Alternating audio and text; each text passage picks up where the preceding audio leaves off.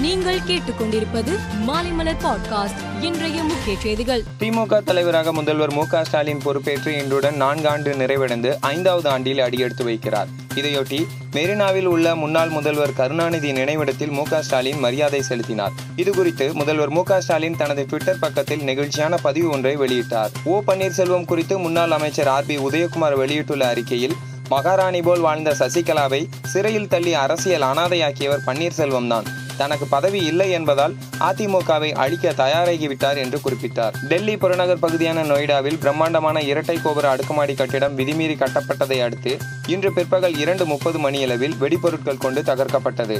இதனால் அங்கு புகை மண்டலமாக காட்சியளித்தது. பிரதமர் மோடி இன்று மனதின் குரல் நிகழ்ச்சி மூலம் நாட்டு மக்களிடையே உரையாற்றினார். அப்போது அவர் சிறுதானியங்கள் ஏற்றுமதியில் உலகிலேயே இந்தியா முன்னணி நாடாக உள்ளது. நாம் அனைவரும் இணைந்து இதை ஒரு மக்கள் இயக்கமாக ஆக்க வேண்டும்.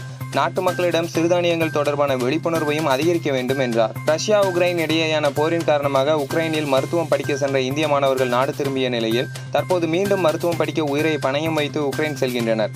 இதற்கு முக்கிய காரணம் ஆன்லைன் மூலம் படிப்பது செல்லாது என தேசிய மருத்துவ ஆணையம் தெரிவித்துள்ளது என மாணவர்கள் தரப்பில் கூறுகின்றனர். இந்திய கிரிக்கெட் அணியின் தலைமை பயிற்சியாளர் ராகுல் டிராவிட்டுக்கு கொரோனா பாதிப்பு ஏற்பட்டது. இதனால் ஆசிய கோப்பையில் விளையாட உள்ள சென்ற இந்திய அணியுடன் ஐக்கிய அரபு எமிரேட்ஸுக்கு செல்லாமல் இருந்தார். தற்போது டிராவிட்டுக்கு கொரோனா பரிசோதனையில் நெகட்டிவ் வந்ததை அடுத்து அவர் துபாய்க்கு சென்று இந்திய அணியுடன் இணைந்துள்ளார். மேலும் செய்திகளுக்கு மாலைமலர் பாட்காஸ்டை பாருங்கள்.